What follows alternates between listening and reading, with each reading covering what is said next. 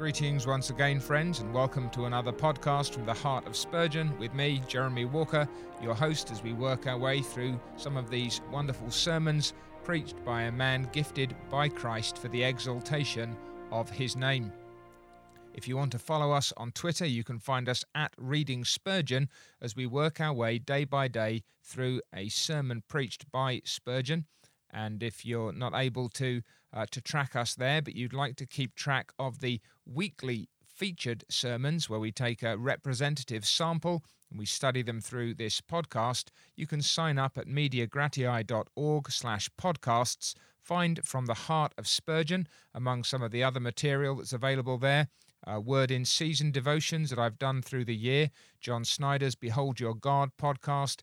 But if you find From the Heart of Spurgeon, you can get a weekly newsletter that contains the weekly reading scheme, but also a PDF of this featured sermon, so that if you can't or don't want to read one a day, but you'd like to read one a week, that would be the way to do it. So today we're in Sermon 717 entitled Pray for Jesus. It was preached on the 21st of October 1866 at the Tabernacle in London, and it's drawn from Psalm 72 and verse 15 prayer also shall be made for him continually. What's interesting on this occasion is that Spurgeon doesn't only tell us what he's preaching, but a specific reason why he's preaching it. Now, he does that from time to time. What it seems like on this occasion is that he's used the phrase in other sermons or addresses, praying for King Jesus. And it seems that there are some people who are uh, offended by this or troubled by this, confused by this, why should you use a phrase like that? And he's saying, well, that's a perfectly scriptural phrase, and actually, it's it's a, an understanding in prayer that will enrich and enliven our prayers. I think, he says, we shall all see that the same Spirit which made holy women minister to Christ out of their substance which made the daughters of Salem weep for him as he was led to the crucifixion, must have prompted all his sincere followers to say Amen to this prayer Father, glorify thy Son. And what was this but praying for him? Now, he says, you might say, well, that was back then. What about now? The things that you've just mentioned, the, the prayers that were offered for him during his humiliation, are no longer relevant.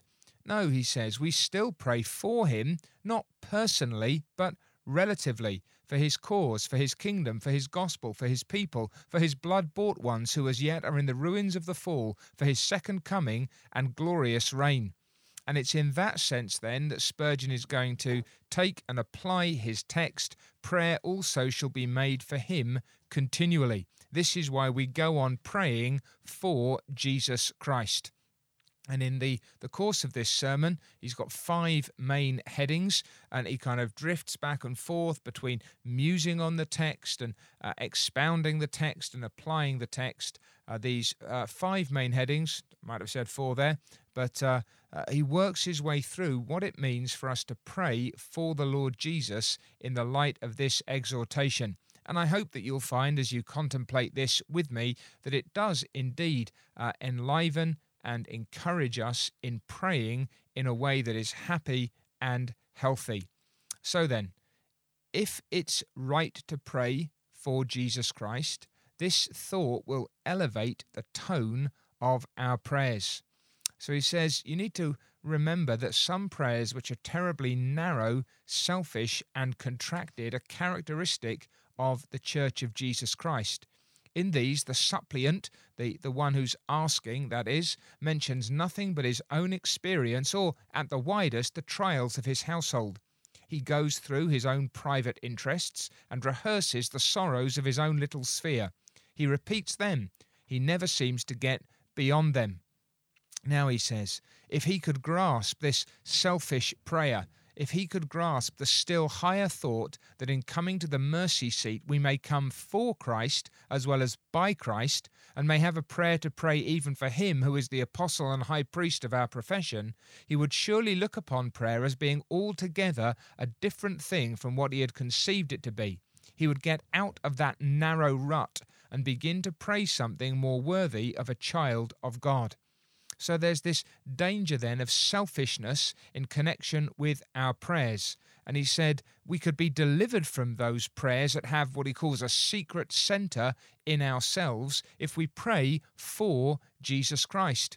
So he says, we, we pray for the conversion of sinners, but I've been afraid sometimes lest I have been praying for sinners to be converted under my own ministry with the view of being thought a useful preacher. And it's not impossible that some of you in your classes, probably has in mind Sunday school and Bible classes, seeking to do good, may have desired usefulness with the view of wearing it as a jewel to ornament yourselves, or, if you sought not honour for self exactly, yet it may have been for some honoured person whom your affection has made to be part of yourselves. So, this is a, a danger perhaps for preachers. Now, it's not wrong for us to pray that perhaps our ministry would be vindicated by conversions, but it is easy for us to, to basically want our reputations to be burnished by our gospel successes rather than for God in Christ to be glorified by our labours. So I must take care that I supplicate for souls to be saved, says Spurgeon, and the kingdom of Christ to be advanced with no sinister aim mingling with the prayer.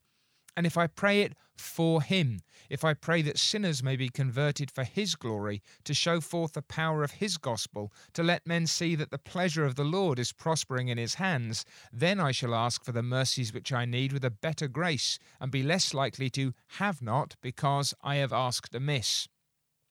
Now he goes on to say that praying for Jesus Christ would also lift us beyond the narrow bounds of sectarianism. It's right, he says, for a man to love that body of Christians with which he's most intimately connected, and to love them best because he believes that they are most faithful to the truth. But he should not desire their increase merely for the prevalence of a party name he must desire it for the increase of the one great universal church of Christ and for the extension of truth because it is truth, not because it happens to be a truth which he has received. So there's a, a danger almost that we could pray, I guess, like a supporter of a certain football club. And, and all we're interested in is the success of our team and them climbing up the table. We want to see uh, our guys, our tribe, somehow honoured above others. And Spurgeon says when you pray for Jesus Christ, it prevents you from that party spirit, that sectarian attitude. Just how all of us ought to feel is that the Church of Christ should be honoured for Christ's sake, that all the churches would multiply and increase where truth is preached, and we wish to see that truth prevail. So the point is not that we don't care about truth, the point is, where truth is preached, we are happy for Christ to be honoured, even if it's not our gang who get honoured. Then again, he says, I've noticed that when we can ask for any deliverance as for Christ, we may pray very earnestly against an evil without any bitterness mingling with the prayer. That's, that's interesting and, and that's helpful. How often our, our prayers can be resentful or bitter. We pray against error then for Christ because error wounds Christ. It robs Christ of his glory. So Spurgeon's using the example here of the uh, the, the Puseyism. We've we've talked about that before. The uh, the Roman Catholic. Uh, the Roman Catholicizing of the Anglican Church in his day, the, the popery that was creeping back into the national church uh, as it was and as it still is.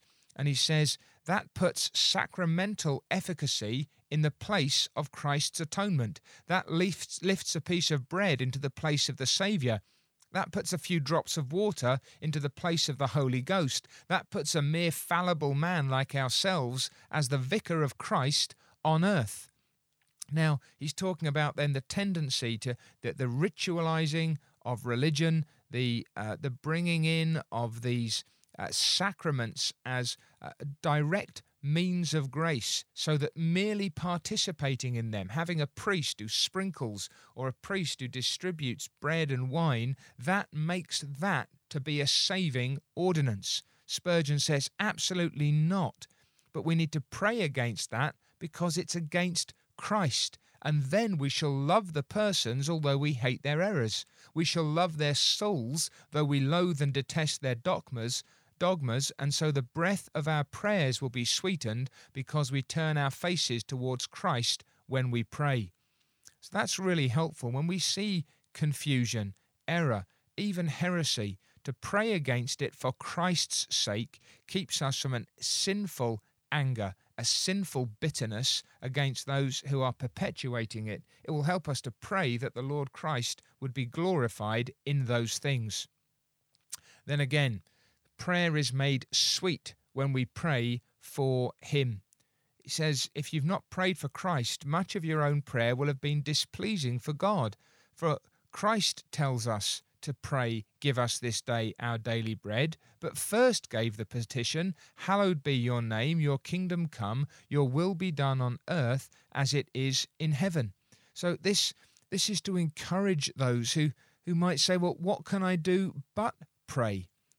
If you're if you're not praying for Jesus Christ and his glory, there'll be a flatness and a staleness. So says Spurgeon, do not let your prayers be all about your own sins, your own wants, your own imperfections, your own trials, but, and listen to this language, let them climb the starry ladder and get up to Christ Himself.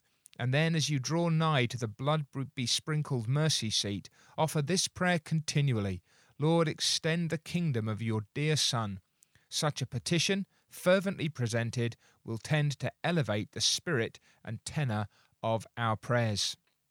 So then there's this uh, elevating effect. That's the, the first thing. The tone of our prayers is lifted when they are for Christ. So that even when we're praying about things that have to do with us and our own group or association or denomination or circle of churches, when we're praying against error, it, it, it's all sweetened it's all fine tuned, it's all lifted by the fact that it's centered on the glory and honor of Christ. Then he moves on, and these five points he has, they're all quite brief. Uh, the, the themes of prayer, the many themes that are suggested by praying for Christ. He says, I must plead for Christ's cause on earth according to its present condition and circumstances. Consequently, I shall need to keep my eyes open to see in what plight the kingdom of Christ is. As a general looks along the whole line of battle and sends reinforcements where the line appears to be most weak, so will the true man who prays for Christ look along the line of the church's work and pray most for that which is in the worst state, offering up his prayers for Christ according as Christ's cause seems to need those prayers. So it prompts this large awareness of what's going on in the kingdom uh, nearer to us and further afield, and then prompts us to pray fittingly. How then might that help us? Well, we should pray that Christ may always have fitting witnesses for the truth on earth. That's suitable men and women for the work of the kingdom. There's a general complaint, he says, throughout all denominations of a dearth of earnest first class men who shall devote themselves to the ministry. And this dearth must be and must increase until the church takes it up and prays that he who ascended up on high and received gifts for men would be pleased to give her again her apostles and ministers, her teachers and her evangelists, each according to his proper station. So, when you look around, are you pleading with God that He would raise up men of God to be preachers and teachers of the truth? That He would give these uh, pastors, these planters, these evangelists, these witnesses, open air preachers, elders for the churches, uh, that, that we're, we're concerned that the, the preachers of the cross of Christ would be lifted up and thrust out into the field. Then he says, alongside of that, uh, bear in mind, he's, he's thinking particularly here of the public preaching of the word, although we could extend it more widely. We'd, we love workers in the churches, whether or not they're the preachers and the teachers. But he goes on, pray for those that are already in the field. He says, we're rich when you enrich us with your supplications, strong when you strengthen us with your prayers. A few loving tears shed for us in private will be of more value to us than anything else you can possibly bestow upon us. Some of my brothers, he says, are fainting from want of success, hundreds of them growing cold because of the coldness of the church members who surround them, some of them struggling with poverty, all of us, alas, too weak for the work we've engaged in. Pray for us. You're praying for Christ. And if we be his servants, if he has truly sent us, you pray for the master's business when you pray that the servants may do that business well. So let me let me speak on behalf of, of pastors and preachers. We need your prayers. Our circumstances, our challenges, the demands, the opportunities that lie before us, we cannot do this without the help of the Holy Spirit we cannot honour Christ in the way in which we're sent. And we cannot then really serve you as church members if you're not uh, a, a pastor and a preacher with that particular responsibility. We cannot serve the body as a whole unless Christ is glorified in our ministry. So when you pray for Christ, pray for the servants of Christ that we might honour him. We are easily discouraged, we are very frail, we are quickly beaten down, we are sinful and feeble men, and we need your prayers. And then pray that God would open doors of utterance to us among the people. Ask that God would give us a, a wide sphere of opportunity, that He would open the door, though there be many adversaries, that there'd be a desire for people to hear, and that that would be continued and increased. You see, it's not just that we need to be helped in speaking, the Holy Spirit needs to open the ears of those who are hearing. For yourself, pray, and pray for, for many more that God would give us not only a desire to go, but an opportunity when we get there. And then pray for the conversion of many souls. Oh, that we loved souls as Christ loves them. Then should we hunger and thirst after their salvation. Oh, for the tender heart of the weeping Saviour, that no soul might go down to hell unsprinkled with our tears. Then pray for those who are saved or who make profession of salvation, that they may be kept from falling into sin.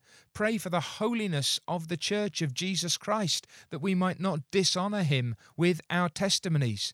Pray for the church of God that it may be knit together in one. Unity, not just uniformity. That's neither desirable nor probable. But do pray that all Christians may be one as the Father is one with the Son, that is, one in spirit, so that we, dividing as we always shall do as to our thoughts upon many points, may nonetheless be one in the hope that animates us, in the spirit that actuates us, one in the life of God that pulsates in our souls. And he says, I'm not done. When you've prayed thus for Christ, and I'm sure it is all for Christ if you so pray, then ask that the kingdoms of this world may become the kingdoms of our Lord and of his Christ, for the all conquering progress of the gospel of King Jesus. Do not stint your thoughts. That is, don't uh, draw them down or diminish them, nor limit your desires. Be ambitious for Christ. Nothing but universal monarchy ought to content you, as it will not content the Master. So Spurgeon's got then this this great sweep. He's thinking of the preaching of the word and therefore those who proclaim the good news of Jesus Christ, their usefulness, their fruitfulness, their opportunity, then the church to which they preach, then the spread of the gospel beyond the congregation, then the progress of the gospel through all the earth. And he's saying, Have you prayed like this? If you're praying for Christ, how else can you pray? Have you been up to the mark in this? he asks as he applies this point. Or hasn't there been a good deal of negligence upon many of these issues? He confesses it himself. We have to confess it for ourselves that we have not prayed for Christ in the way in which we should. He rushes on, and so must we. Thirdly, he says, it appears to me that if we were to look upon our prayers as being in a great measure prayers for Christ, this would give us a peculiar or distinctive earnestness. He says, first of all, under this heading, I must pray for Christ or I'm not consistent with my profession. I profess to be his servant. Am I not going to ask success for my master? I avow myself his disciple. And am I not anxious then that the truths which I receive from my teacher should win their way? I call myself his friend, and he calls me so, a friend, and not show myself friendly enough to put up a word of prayer for him. Christ says I'm his brother, a brother who does not pray for his brother is most unbrotherly. He's deigned, he's stooped down to call the collective body of his people his spouse. Can you imagine a bride not praying for her husband? That's most unwifely. If then we are what we say we are, we should be praying for Jesus, and it should put this edge upon our prayers and not just enrich the tone and elevate the tone of our prayers. Now, gratitude dictates me to pray also. When I'm praying for his church, I'm apt to think of her faults, perhaps of her unkindness to me, and my prayer lacks force. But when I pray for Christ, so good, so tender, so self denying, laying down his life for his sheep, bleeding out that life for me, for me a sinner and once his enemy, how can I but pray for him? So Spurgeon's saying if you pray for the church, you might just express your disappointments, your frustrations, your uh, distresses. But when you pray for Christ, you've, you've got someone for whom you can pray wholeheartedly without any hindrance, no bitterness, no uh, drawing back. Then consistency and gratitude, so love also. We never pray more fervently, I suppose, says the preacher, than for those whom we love best. He who does not love sinners cannot pray aright for them. When we love sinners, then the prayer is fervent. When we love Jesus, the prayer is earnest. And then remember our union with Him. All that concerns Him concerns us, not because we're partners merely, but very part and parcel of Himself. One Christ and His church one with Him. So to pray for Christ is truly to pray that in His blessing we ourselves would be blessed. He rushes on we go with him. Very briefly, the fourth place, if I can look at my prayers in the light which has been mentioned, it will give me especial encouragement in offering them at the mercy seat. Why? Because of the one for whom we pray, the one in whom God is well pleased. So you take account of the dignity of his person and the excellence of his character. He deserves to be beloved. He's it's easy work then to plead for him.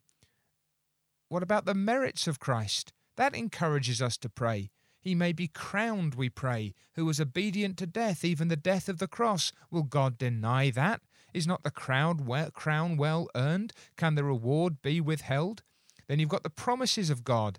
That which the Spirit prompts us to ask for Jesus is the very thing which God decrees to give him. Brothers, when you're praying for the kingdom of Christ, let your eyes behold the dawning of the blessed day which draws near, when the crucified shall receive his coronation in the place where men rejected him. Rejoice, he says, rejoice. The cause for which you plead is one which heaven ordains to bless. Everlasting decrees stand like lions to guard the throne of Christ.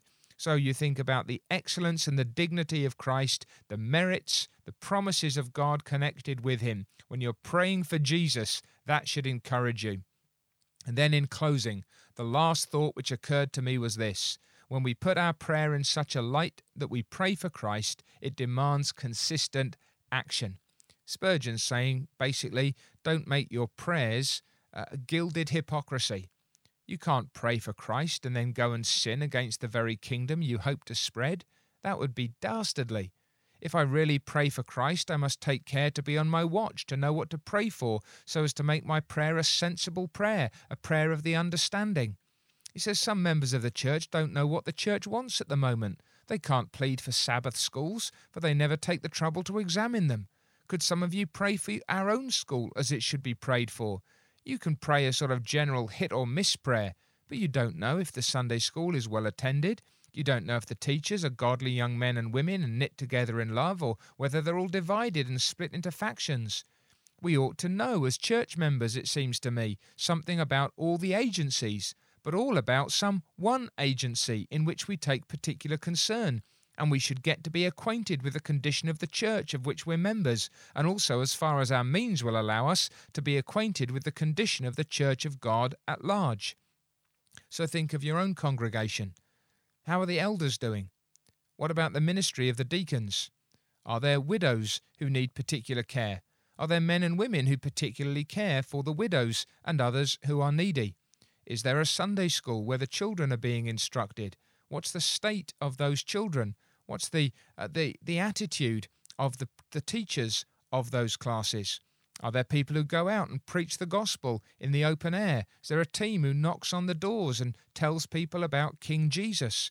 Are there uh, opportunities to to broadcast the truth? Maybe it's podcasts or uh, sermon uh, distribution online. Uh, maybe there's uh, investment in missionaries or, or pastors and preachers in, in other places. All of these things, do you know? Do you know what's going on in your church? What about your fellow members? Do you understand at least something of what they're going through? Are you engaged in pleading with God for His blessing upon them? Is there some particular work to which you're giving yourself in prayer? It's, it's, it's vital that we have this intelligent interest in the kingdom of God where we are and then further afield. I just take as an example, we we have a, a, a prayer rota, and that might sound a little bit dry and dull, but it basically means that Sunday by Sunday we pray our way through a variety of congregations around our own nation and across the globe with which we've got some meaningful engagement. I can write to a, a man in that congregation, usually one of the elders, one of the pastors, and I say, What can we pray for this week? And it gives us this connection then with the church of God at large. Do we do that in praying through the various uh, classes and categories of people in the congregation? How are we praying corporately and individually? And then, says Spurgeon, if we did this, we'd not be afraid that we would attend to the last thing well, which is to take care that we add to our prayers our continual personal service. It says the old fable of the priest who would not give the man a farthing but would give him his prayers is very like many professors. They pray for the kingdom, but what are they actually doing? See, Spurgeon's saying if, if you're going to pray, then you're going to follow up your prayers with labour. You're going to follow up your prayers with perhaps giving your energy, giving your time, giving your money, giving your service. Because if you're really praying, you won't be able to not do something to back up those prayers. Your, your prayers will draw not just your heart toward God, but your hands toward God. They'll activate and, and enliven your, your feet, your, your eyes, your ears. You'll be looking and seeing and serving in ways that you might not have done because your heart is engaged in prayers for Jesus. And so Spurgeon finishes with this closing application. By him who loved you, if indeed he loved you, by him who died for you, if indeed you have a share in his passion, by him who lives for you, if indeed you've been quickened together with him, by him who pleads for you this day before the eternal throne, if indeed your names are on his breastplate so he's, he's pleading now specifically with God's people, with those who are trusting in Jesus, with those who are following him. He says, I charge you, live to Jesus, live now to him. Live while you live, live with all the possible energy of life. Let the love of Christ be an all consuming passion with you. Find out some way in which to increase his kingdom. Ah, my hearers, he says, I bless God for you because the most of you are serving him. I rejoice in you. You are the jewels of my crown of rejoicing because you do serve the Master. Many of you live even apostolical lives in your eagerness to spread abroad, abroad the truth. But alas, some of you I might speak of even weeping, because you are indifferent and almost dead to the blessed power of love within the soul May God revive us all. May the Holy Ghost constrain us to more consecrated living. I need to ask Would Spurgeon be able to pray about me in the first case or in the second, rejoicing because of an apostolical spirit that animates me, or weeping because of my indifference to the work? What about you? What about your pastor? How would your pastor be able to pray for you? Rejoicing because of your earnest prayers and the labour that follows, or weeping because you don't seem to care either to pray or to serve. My friends, this is a stirring sermon. It, it, it's not just about prayer, but it is about prayer. It lifts us up beyond the narrow and the shallow, beyond the crass and the constrained, beyond the earthy and the heavy.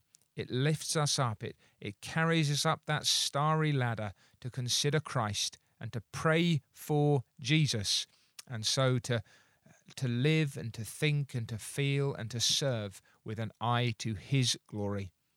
I trust that it will help us to do that, that our prayers individually and congregationally may be lifted above their, their selfish sphere, their short sightedness, and that there would be a, a largesse in our praying, there would be a, a long distance heavenly view, and that that would uh, transform, first of all, our praying, and then, because our praying, every other part of our living. Well, may God bless you so to pray and so to serve, looking to Jesus, the author and finisher of faith. May God bless you, may He keep you, and uh, may you know some of this sweetness in your praying.